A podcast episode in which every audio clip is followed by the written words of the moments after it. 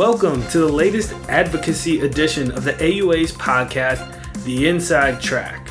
We are joined today by the AUA's coding education trainer, Edna Maldonado, to talk about coding for BCG and to answer some questions that have come up in the AUA's coding hotline.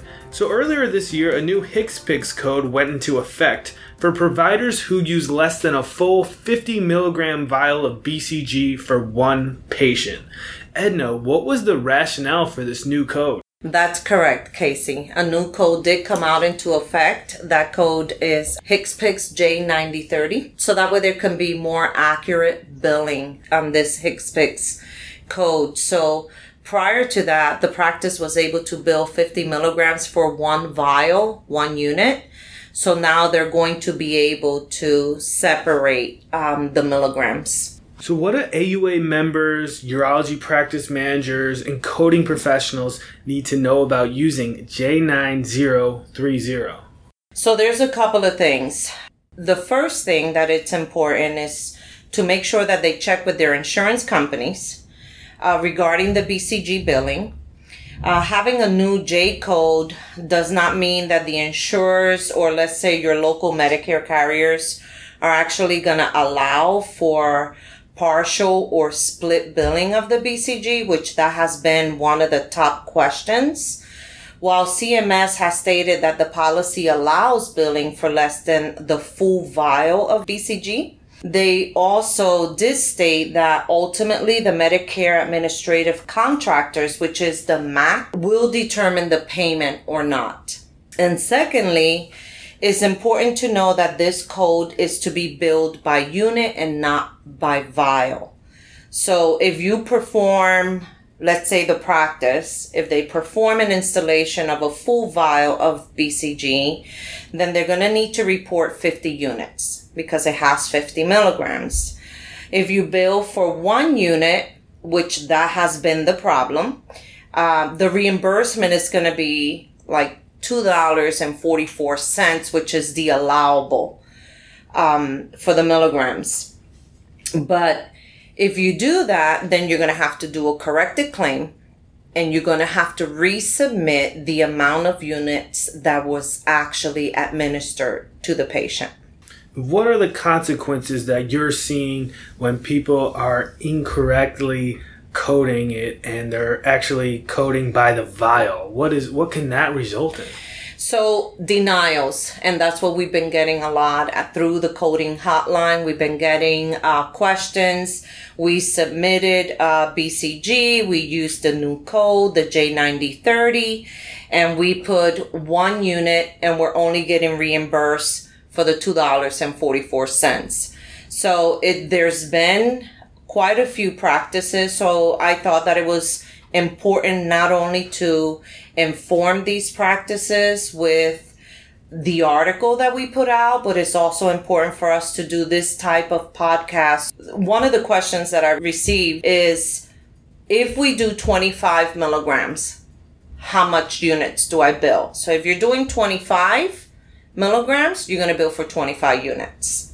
And that's just to remember, you're billing it by unit. So the amount of units they administer, that's the amount of milligrams is going to be the amount of units that they bill. So if they're billing the 25 milligram, of course, we want to be able to let the practice know that they're also going to bill the CPT code 51720, which is the bladder installation code. Mm-hmm. And they're also going to bill the J9030. And then they're going to go to column, if they're looking at their CMS 1500 claims form, under 24G, they're going to bill 25 units on that line. Again, if they bill the one unit, they're only going to get paid that $2.44. So they have to remember the BCG is a single vial use.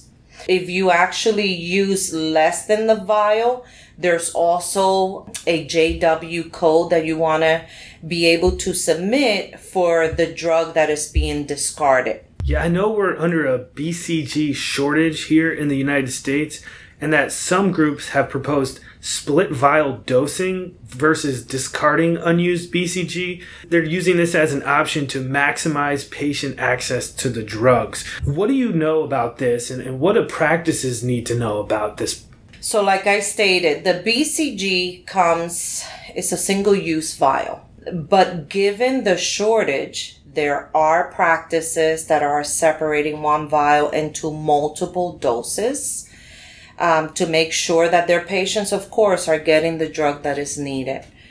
For that instance, what we have recommended practices to do is to make sure that their insurance carriers are allowing for the practice to do split billing. They have to call the carriers to double check. Some carriers are not allowing it. Plus, we don't want the practice to go into violation with state laws. So we want to make sure that they do it correctly. Second, it's carrier discretion, whether they're going to reimburse or not, if it's going to be for multiple usage. So we recommend that the practices, again, contact their insurance carrier before splitting a vial between patients. And also, they want to make sure that they get patient consent. So if you're going to a practice, I know that I would like to get consent if there is one vial that it's usually for one patient, but if that vial is going to be used for multiple, I think it's only fair to let the patient know that they're not getting the full exact vial for that medication. So they're going to get just a portion of it. Let the patient sign a consent, let them know that they're just going to get a portion of it. So if the insurance carriers, let's say I call the insurance carrier and I want to double check if a certain carrier will allow me to provide one vial for three patients. If that insurance carrier tells me no, we cannot do that because of their policy, then I'm not going to be able to do it for that particular carrier, right? But if I call, let's say, another carrier and they say, we're just going to pay you for the amount that you bill, I may be able to go ahead and use it for other patients. If not, then I would recommend to use the JW modifier, which means that the rest of that medication is going to be discarded. It's not going to be used for anyone else. Thanks for pointing that out. When we talked about the laws in the state permitting split billing, do you want to mention anything more about state laws and split billing? So that is something that we want to be careful of here at the AUA. I don't want to say go ahead and do the split billing. Okay. I want to make sure that they actually call the practices. When I say they, is the practice is responsible to actually call these carriers to find out if they can or cannot do it. It is something that it has been a little tricky to recommend these practices to go ahead and do this split billing. So that's why in one of the first articles that we released when this code specifically came out, that was the first question. It is to make it easier for the practices because the previous code was dedicated just for one vial. So now that they made this code is specifically so that way you can bill it by units. What the practice does is up to the practice. Just double checking that it is okay with their state and it is okay with the carriers and also the patient, because the patient overall, they're the ones that are getting this treatment. So you want to make sure that you have those three at least covered. If you're okay with that, the insurance carriers are okay with that, then it's okay for you to do what the insurance, allows for you to do. And the genesis of this entire podcast has come from a lot of frequently asked questions that you have been getting on the AUA's coding hotline. Can you tell us anything else that has come up on the coding hotline in regards to what we were discussing today that might be useful information for folks to learn about? One of the main things that we decided to do, thought that it was pertinent to go ahead and do this, was because when we get phone calls through the coding hotline, we may get one or two, but when we're getting several phone calls and they're from different states, and it's for the same trend, which is we billed for the new code for BCG, but we only got reimbursed $2.44. So, of course, we tried to explain to them how many units did they provide. And now we have to educate them and letting them know, now you're going to have to take that claim. You're going to have to do a corrected claim, and you're going to have to provide the additional units. They already paid you for one. Now you have to add the additional units to get paid for. So whenever things like that happen, whether it's a new code change or any information that we need to put out across to our members, if we see that the members are having any type of issue, any denial, or any concerns, we're only going to know if they actually call us at the coding hotline, right? So if they don't call us, we're not going to know. So I thought that this was great that we had several practices from different states, because it can be confusing when something new changes come into play. Yeah. So it's always good that they reach out, and not only for the coders and the billers, but also for the physicians. So that way they can know exactly what to document.